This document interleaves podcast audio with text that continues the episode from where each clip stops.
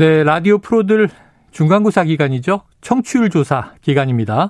최영일의 시사본부를 잘 듣고 있다 답해 주시면 큰 힘이 되겠습니다.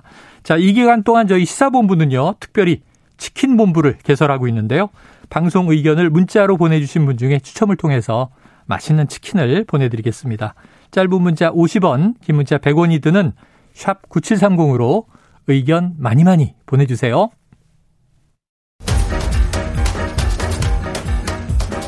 최영일의 시사본부 10분 인터뷰.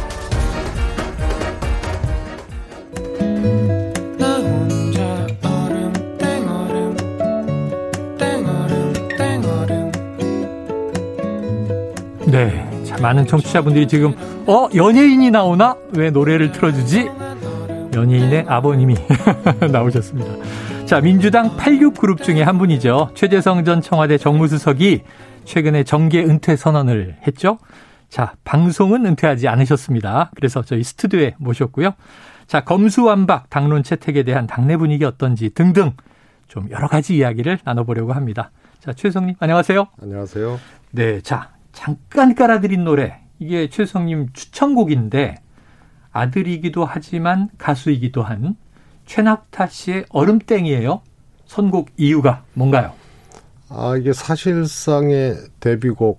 아, 네네. 옛날에 이제 가수를 하려 그러면 어, 다는 아니지만 네. 우선 집을 나와야 되고 또그 중에 혹은 또 어, 돈도 갖고 나와야 되고. 네. 그래서 이제 바, 방송에 태우, 태우기 위해서 네. 이제 뭐 매니저 뭐 그렇죠, 뭐 이런 그렇죠. 이런 과정들을 거치면서 앨범을 내잖아요. 그렇죠. 그런데 아, 이, 이거는 유튜브에 그냥 올렸어요. 어, 네. 첫 곡인데. 네, 데뷔곡을. 그런데 어느 어, 회사에서 TV CF 곡으로 어? 어, 연락이 왔어요. 네 사겠다고. 네. 그래서 어 이게 사실상 데뷔곡이라서 어. 과거에 이렇게 가수 데뷔하거나 네. 이런 패턴하고 완전히 다르게 어, 다른 그런 것을 또 반영하기도 하는 음. 어, 그런 이 과정이었고요. 네. 또 첫 곡이니까 아무래도 애정이 어, 가는 애정이 가고. 네. 자, 사랑하는 아들의 첫 곡. 얼음땡 여러 가지 의미가 있을 것 같습니다. 뭐 잠깐 감미로운 멜로디를 들었는데요. 자, 그런데 이제 본격적으로 오늘 자연인 최재성에게 듣는다. 자연인 어떠실지 모르겠습니다만 이 경기지사 출마에 대한 하마평도 있었어요. 그런데 왜 느닷없이 갑자기 정계를 은퇴하신 겁니까? 사실 느닷없는 건 아니고요. 네. 저 개인적으로는 2016년 문재인 당대표 시절에 네. 아, 그때 막 탈당들을 하고 아, 국민의당이 만들어졌죠. 네. 그때 어 총선 이러면은 어렵다 해서 음. 어 사무총장이었던 제가 총선 불출마를 그때 네, 선언을 기억납니다. 하고 2016년이었죠. 네, 출마를 안 했죠. 그래 그런데 그 이후로도 어, 제가 정치에 입문하게 된 이제 동기, 생각, 또 이제 시대의 변화. 그래서 언제 어느 때, 어, 정치를 어, 정리할 것인지를 네. 줄곧 이렇게 어, 생각을 해왔었죠. 음. 아, 그러다가 이번에 이제 대선 패배가 음. 한 계기도 됐고, 네. 또 제가 아직 나이는 얼마 안 됐다고도 네네. 하지만 서른아홉에 국회의원 돼서 정치를 뭐 어, 20년 정도 했으니까요. 네. 어, 정치 연령으로는 꽤 한 거죠. 그 아. 사이에 세상은 정말 엄청난 변화가 있었고, 네. 어, 그것을 어, 감당을 해야 되는 어, 제 생각, 철학, 또 시대 소명에 대한 아, 과거의 제 생각 이런 것들이 조금 일단락되지 않았느냐 네. 아, 그런 생각이었습니다. 야, 약 20년간의 정치 여정 소명을 다했다. 근데 너무 젊으시잖아요. 그래서 이제 혹자는 김현장이 고문으로 가시나? 다음 어... 인생에 대한 계획은 있으세요? 특별한 계획은 없고요. 네, 김, 자연인으로. 음, 김현장에서 뭐 부르지도 않을 거고 네. 가지도 않을 거고. 네. 요즘에 하도 이제 총리 후보자 하마평 때문에. 음, 음. 네. 제가 이제 그 정치 안 하겠다는 글을 올리면서도요. 네. 어, 어떤 일이라도 하여튼 어, 우리 사회에 어, 도움이 될 수 있고 역할을 음. 할수 있는 것이 있다면 작은 일이라도 좀 찾을 생각입니다. 네, 네. 현역 정치는 아니라 할지라도 네. 자 은퇴 선언을 한 이후에 좀 달라진 점이 있다면 어떻게 좀 체감하십니까? 음, 우선 이제 은퇴 선언하고 정말 많은 연락들이 왔는데 네. 어, 며칠 지나니까 전화가 상당히 많이 안 오더라고요. 네. 네. 이게 제일 크고요. 음. 어, 또 그 짧은 시간인데 벌써 이렇게 조금 제 정치에 대한 관점, 음, 생각들이 조금씩 어, 재정립이 된다 그래야 되나요? 네네네. 예, 그런 것을 좀 느낄 수 있습니다. 야, 그동안은 정치의 중심에 계속 계셨습니다. 또 이제 집권 시기에는 청와대에도 계셨고요. 의원으로도 계속 한 아까 말씀하신 대로 20년 가까운 활동을 하셨고. 자, 이제 현안을 좀 여쭤보겠습니다. 정치에 대한 관점이 재정립된다. 이렇게 얘기하셨는데 어제 민주당이 의원총회를 했고요. 검찰 개혁과 언론 개혁을 당론으로 채택을 했습니다. 자, 그런데 이제 좀 진보적인 시민단체나 정의당까지도 검수안박에 대해서 반대하고 있다. 반대가 아니라면 어쨌든 우려를 표하고 있다. 이런 분위기인데, 자, 4월 국회에서 검찰의 수사권과 기소권을 완전 분리한다. 이 안 처리되리라고 보십니까? 음, 처리를 민주당이 못하면 어, 상당히 지금 어, 어려운 처지로 갈 수밖에 없는 과정이었습니다. 어, 지금도 어려운데 더 예. 어렵게 된다. 그래서 사안에 뭐 이 양론도 있고 시비도 있습니다만 네. 어, 지금 뭐 호랑이 등에 올라탄 형국이기 때문에 아. 멈추면 떨어지게 돼 있죠. 아. 그래서 오히려 어 4월 중에 처리할 수 있을 것이냐의 에, 생각보다 네.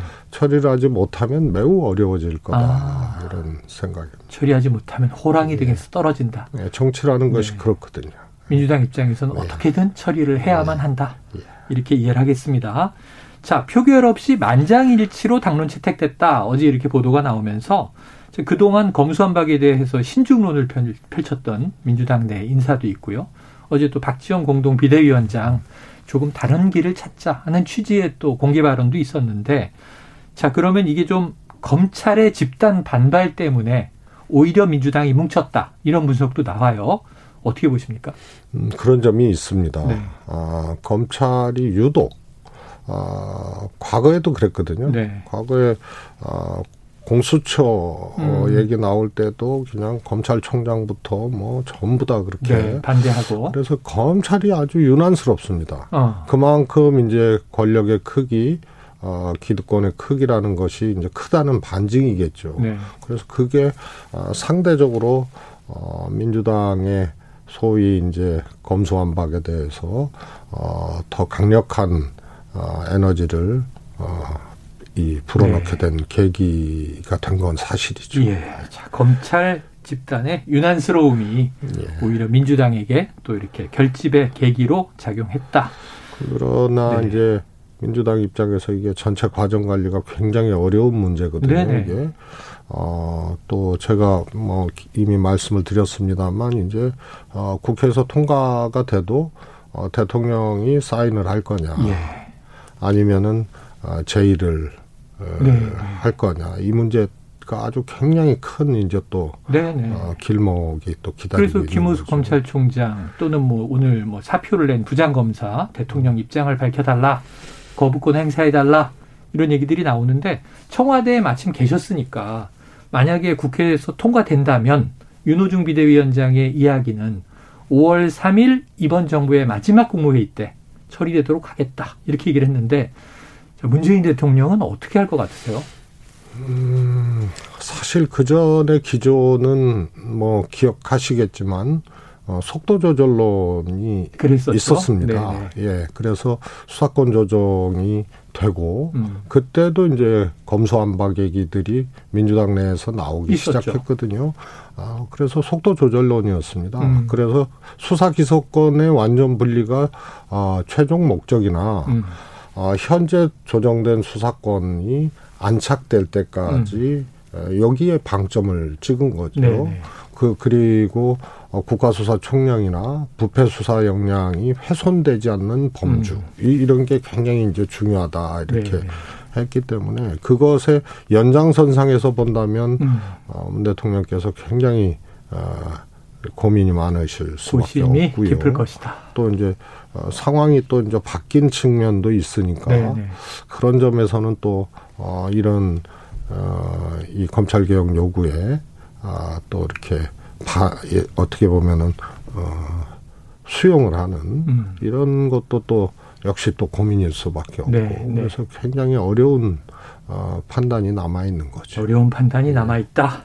아마 거부할 것이다, 승인할 것이다. 그 얘기는 아직 안 하셨어요. 기존은 기존 기존은 어, 이 1차 수사권 조정이 안착될 때까지 음. 요 요게 기재였거든요. 네, 네. 근데 이제 1년 지났지 않습니까? 1년 됐죠. 이 기간을 어, 안착이라고 좀 표현하기는 어려운 기간인 거는 네. 사실입니다. 네. 그래서 이제 고민이 깊어지시겠죠. 그래요. 어찌 보면 뭐 집무실 이전 관련해서 안보 공백은 없어야 한다. 현 청와대 입장이었는데 또 이 관련해서는 이제 치안 공백은 없어야 한다. 이게 이제 정부의 입장일 것이다. 이렇게 이해를 해보고요. 자, 이 3월, 5월 3일 공회의 때 공표할 것이냐. 자, 그런데 이제 지방선거가 문제입니다. 지금 이게 민주당이 여론전에서 밀리면 지금 민생과 관계없이 마지막 개혁이 굳이 검찰 개혁이어야 하는가. 지금 여기에 대해서는 국민의 힘이라든가 뭐 검찰 조직의 반발 아까 언급했고요. 그럼 국민들이 어떻게 볼 것인가 하는 건데 지방선거에는 어떤 영향 줄이라고 보세요? 아, 이게 참, 음, 어려운 이 현안입니다. 네. 아, 그래서, 어, 이, 이런 걸 예상해 볼 수 있는 거죠. 어, 국회에서 이제 다수당인 민주당이, 음. 어, 이 검찰개혁법을, 네. 어, 통과를 시, 켰단 단독 말입니다. 강행, 이렇게 또 예. 언론이 쓰겠죠. 그런데 이제, 어, 정의당도 사실, 어, 반대하는 네. 지금 네. 예, 입장이고, 또 집권은 했지만, 아, 어, 소수당이 그렇죠. 그러니까 민주당에 비해서 의석이 훨씬 작은 국민의힘이 필리버스터를 하고 네. 이런데 통상 이제 당선자가 이제 차기 정부를 꾸려 나갈 때 그거에 대한 지원, 음. 기대 이런 것들이 지방선거를 굉장히 관통을 해서 어 민주당이 어려운 선거가 될 수밖에 네. 없는데 네. 어 보니 의석은 많고 음. 밀어붙이는데 어, 필리버스터를 하네 그러면 이 지원론이 더 어, 힘을 아, 얻을 수 있는 것이다. 가능성이 저는 어, 또 있다고 네, 봅니다. 네. 그런데 여기서 민주당이 이 지금까지 이렇게 진행을 해놓고 검찰의 저항 반대 이런 것에도 불구하고 음. 진행을 했는데 이걸 실패했다 그러면 네. 그에 따른 또 역작용이 있기 때문에 예. 아 제가 아, 이것은 선거의 영향을 떠나서 음. 기호지세의 형국이 됐다. 네. 떨어지면 더 죽는다. 네. 이런 이런 이제 형국이 돼버린 네. 거죠. 역풍을 맞을 수도 있고 지방선거에 이게 불리하게 작용할 수도 있는데 음, 느낌 느낌은 안 좋습니다. 네, 느낌은 아, 안 좋은데 아, 이거를 처리 못하면 더 큰 더 큰 더 큰 사태를 맞게 된다 얘기하셨어요. 자 권성동 국민의힘 원내대표 이런 입장입니다. 수사권을 어디로 보낼지 대안도 마련해 놓지 않았다. 뭐 많은 전문가들도 또 이런 얘기를 지적하더라고요. 민주당에서는 이제 한국형 FBI 이런 얘기까지 나왔는데 어디로 수사권, 6대 중대범죄 수사권 어디로 가야 됩니까? 그게 이제 별도의 중수청이나 청이나 네. 처나 이런 것들을 만들어야 될 겁니다. 신설. 예, 그걸 뭐 한국형 FBI라기도 네. 하고 그러는데요. 어, 다만 그것이 이제 여야가 공수 교대를 하면서 음. 권력이 바뀐 거 아닙니까? 네. 그러니까 이제 그런 반론이 있는 거죠. 그거 기껏 만들어 놨는데 음. 결국은 뭐 어, 민주당이 그것을 임명권에 영향을 주거나 네. 행사하거나 이럴 수 있는 거하고는 이제 처지가 달라진 거 아니냐 네. 이런 게 있는데요. 사실은 그것과 무관하게 음. 검찰 문제만큼은 민주당이 집권을 해도 늘 검찰에 어떻게 보면 공격을 당했거든요. 집권을 하고도 싸움이 그렇습니다. 많았죠. 노무현 대통령 때도 네. 그렇고 뭐 문재인 정부 내내 그랬지 않습니까? 조국 전 장관 사태 이, 게 뭐냐면은 검찰 개혁을 하는 정권이냐 네. 아닌 정권이냐에 따라서 안 하는 정권에게는 오히려 음. 충성 찬성을 네. 하는 정권에게는 오히려 저항을 어, 네. 수사의 칼날을 들이대는 이제 이런 이런 것이 계속됐기 때문에 민주당 입장에서는 어, 그 중수청과 같은 것을 만들어도 아, 유불리를 따질 수 없는 형편이 네. 검찰과의 관계, 네. 아, 특수, 특수성, 이런 것을 봤을 때 그 유불리를 따지고는 네. 이건 못하는 거죠. 아, 유불리로는 할 수 없는 네. 일이다. 네. 자, 이 서울시장 전략공천이요. 오늘 당에서 결정했더라고요. 윤호중 비대위원장이 경쟁력과 승리 가능성을 기준으로 국민 기대에 부응할 후보를 내겠다. 전 이거 헤드라인 잘못 보고 음. 송영길 전 대표가 전략공천 됐나? 그동안 음. 그렇게 반대를 했는데 근데 그게 아니에요 내용이. 자 누가 전략 공천 가능성이 있습니까? 어떤 인물이 가능할까요? 음, 원래 이제 전략 공천이라는 게요. 어, 전략 지역으로 이제 지정을 먼저 네. 하게 되고 네. 그 다음에 한 사람을 어, 공천하는 방식이 있고 네. 아, 달리 저, 이, 이 공천하는 방식, 경선하는 방식을 달리 정해서 뽑는 어. 이것도 다 전략 공천의 네, 범주에 네. 아, 속한 겁니다. 네. 그래서 제가 그 얘기를 딱 듣고 느낀 첫 느낌은 음. 아 송영길 대표는 아니구나. 아니구나. 예. 음. 그래서 전략지구 지정을 하고 네네. 서울시는 전략 공천하겠다는 거는 음. 전략적 경선할 수도 있고 전략적으로 한 사람을 할 네, 수도 네, 있는 네. 겁니다. 그러면 여기서 어, 또 어, 배제가 될 수도 있고요. 그렇죠, 특정 그렇죠. 인물이. 지금 이 후보자들이 있는데 포함한 개념의 전략 공천이다 음. 이렇게 아, 봅니다. 그러면 인물을 새로 찾는다 당에서 새로 찾을 수도 있고요. 네. 새로운 방식의 경선을 통해서 할 수도 있고. 새로운 방식의 예. 경선으로 그게 다 있고. 전략 공천입니다. 네, 전략 경선도 있고 예. 한 명을 결정하는 방식도 있다. 특정인에 대한 배제도 포함될 수 있고. 네, 아, 하지만 지금 딱 느낌으로는 송영길 전 대표는 아니구나 하는 느낌을 받으셨다고 하셨어요. 한번 지켜보도록 하죠. 야, 이게 뭐 시간이 너무 잘 갑니다. 요거 꼭 여쭤봐야 됩니다. 어제 윤석열 당선인 대구 달성 박근혜 전 대통령 사저에 가서 드디어 이제 만남을 가졌죠. 보수 정당의 뭐 전임, 후임 이제 대통령들인데 구원, 악연이 있어요. 그 어제 면목이 없다. 또 이 미안하다. 사과도 나왔고 명예 회복을 위해서 힘쓰겠다 이런 얘기도 나왔어요. 어떻게 보셨습니까? 우선 이제 대통령 당선자 아니에요. 네. 대통령 할 사람이거든요. 네. 그래서 어, 대통령의 언어와 태도라는 게 있어요. 음. 또 기준이라는 게 있고요. 그런 것을 다 무너뜨린 거죠. 아, 그래서 개인의 악연을 네.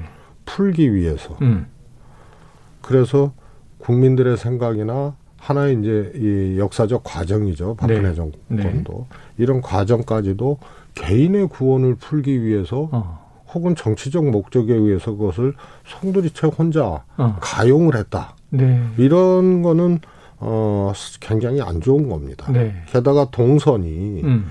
어 대통령 할 사람 당선자의 동선이 선거는 끝났잖아요. 네. 마치 당선 사례하듯이 네. TK의 아들이다 하고 업, 어퍼컷 세레머니 어. 하고 그냥 갔단 말이에요. 네.